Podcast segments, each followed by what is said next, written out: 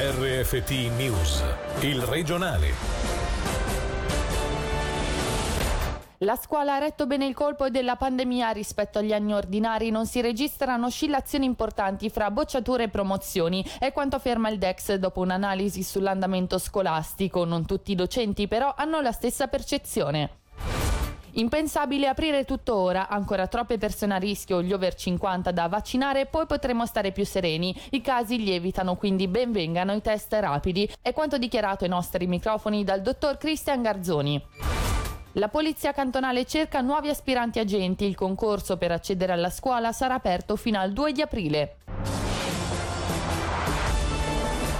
Buonasera dalla redazione. La scuola nel suo insieme ha retto bene il colpo della pandemia e della didattica a distanza senza subire danni importanti. È in sostanza quanto affermato durante la conferenza stampa odierna che ha presentato l'andamento scolastico nelle scuole post obbligatorie nell'anno del coronavirus. I dati sembrerebbero essere in linea a quelli degli anni precedenti, nonostante la grande diminuzione delle bocciature dell'anno scorso. Sentiamo il direttore del Dipartimento dell'Educazione, della Cultura e dello Sport, Emanuele Bertoli. La scuola nel suo insieme ha potuto assorbire bene questo colpo, che certamente è stato un colpo, ma che non ha lasciato o non sembra aver lasciato danni importanti. L'anno scorso c'è stato un tasso di promozione alla fine degli anni nel post-obbligo decisamente più elevato di quanto succede negli anni ordinari. Questo è successo perché avevamo dato delle precise indicazioni sulle valutazioni da compiere durante il periodo di scuola a distanza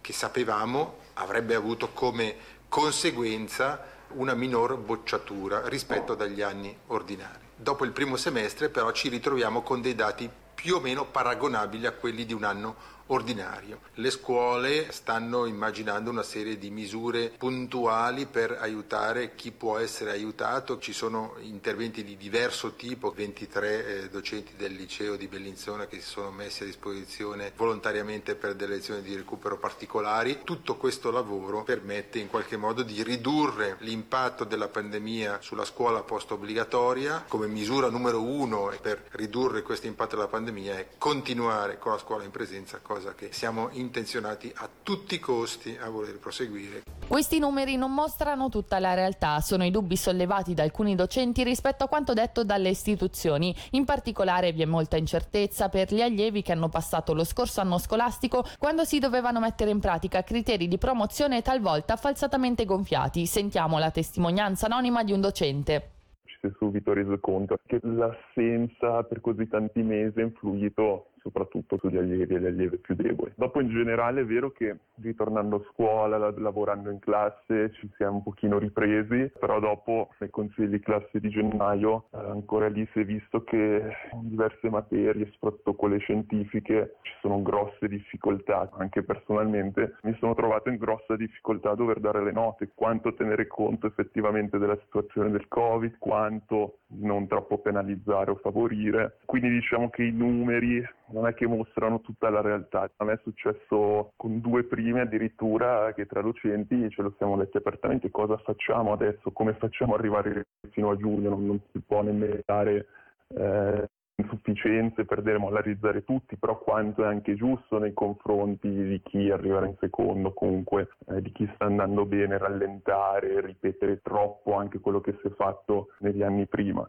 E quindi è una consapevolezza che c'è, c'è da dire che comunque eh, anche le direzioni in questo senso hanno aiutato i docenti, però di fatto appunto, ripeto, i numeri, prendendoli così come sono, non dimostrano la realtà, che appunto oggettivamente ci sono delle difficoltà e non è ancora stato superato per niente. Eh, nelle prime ci sono persone che forse sono arrivati alle scuole medie superiori con una media un po' gonfiata dalle medie perché non si poteva peggiorare la nota. Eh, in questo caso appunto ci troviamo classi con magari diversi elementi deboli e per esempio le materie scientifiche che sono molto più cumulative o le lingue, eh, lì come si fa a mandarli avanti eh, gli si fa sicuramente un favore e comunque dovremmo rispettare quello che è il minimo del programma di studi per ottenere anche poi la maturità.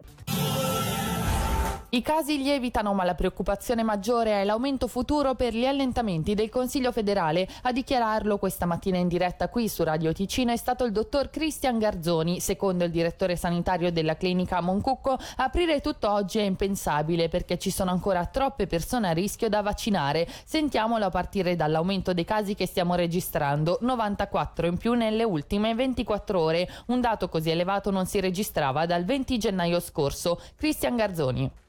Abbiamo questo livello di circolazione del virus che era attorno alla cinquantina di casi al giorno e che ha mostrato nell'ultima settimana una certa tendenza all'aumento. Se nei prossimi giorni continua lentamente ad aumentare, è chiaro che le misure di adesso non permettono di contenere, permettono di tenerlo più o meno stabile o un lieve aumento. È chiaro che le ulteriori aperture che il Consiglio federale dovrà decidere potrebbero portare a un ulteriore aumento in un futuro. Questo è il motivo di preoccupazione maggiore. Il vaccino permette di ridurre a meno del del 5% i casi gravi e i decessi e probabilmente riduce la circolazione del virus, però non la zera. Però noi sappiamo che il virus del Covid comincia a, fare, a essere veramente pericoloso sopra i 50 anni. Oggi stiamo vaccinando a tappeto i sopra 75, quindi oggi manca una fetta rilevante della popolazione che non è ancora protetta, quindi oggi l'aprire tutto non è pensabile. Sarà pensabile quando avremo vaccinato tutta la popolazione, sarà necessaria una misura di attenzione, il distanziamento, le mascherine, però probabilmente vivremo in maniera molto più rilassata sapendo che ci saranno molto meno persone che si ammaleranno. Sicuramente la cosa durerà ancora vari mesi, durante l'estate dovremo avere una buona copertura, ecco non è settimana prossima quella data lì per essere chiari.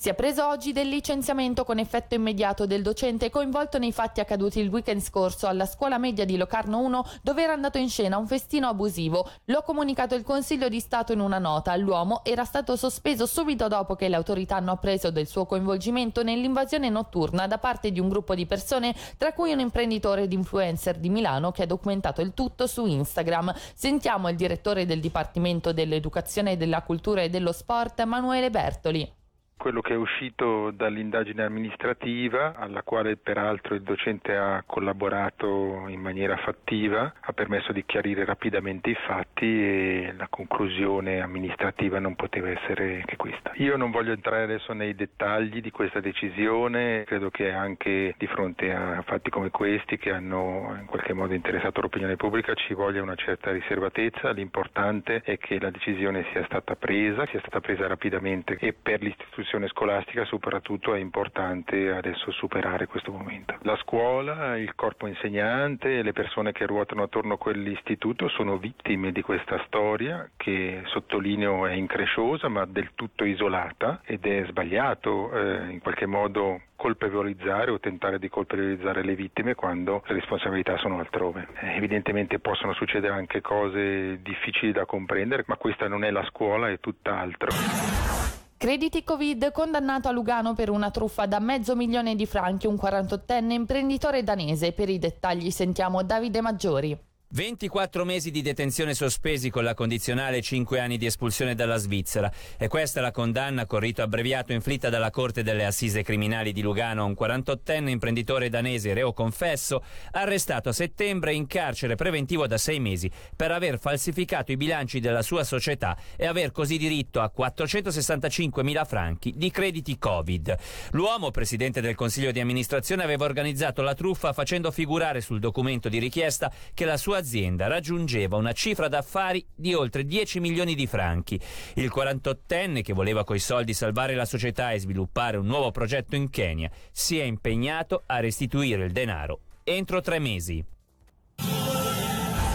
La Polizia Cantonale cerca nuovi aspiranti agenti, ha infatti aperto il concorso per entrare nella scuola di polizia. Le candidature sono da presentare entro il 2 aprile. Quest'anno è aumentata di un anno l'età massima per potersi proporre. Sentiamo il comandante della Polizia Cantonale Matteo Cocchi, intervenuto in diretta sulle nostre frequenze. È importante raggiungere un numero massimo di, di, giovani, ma anche meno giovani, proprio perché ogni anno siamo alla ricerca di nuove leve. A differenza dell'anno scorso abbiamo aumentato di un anno, quindi anche chi l'anno prossimo avrà il 35 anno potrà annunciarsi e diciamo la, l'età minima è quella dei 20 anni. Sicuramente non ci si annora e poi la polizia cantonale è una missione e tante opportunità. Diciamo che si può entrare in polizia cantonale come gendarme e poi si può fare tutta una carriera carriera professionale che si apre su un ventaglio enorme, oltre al fatto che l'anno prossimo abbiamo aperto anche la possibilità ai futuri ispettori di polizia giudiziaria. E per oggi dalla redazione è tutto, grazie dell'attenzione e buona serata. Il regionale di RFT, il podcast su www.radioticino.com.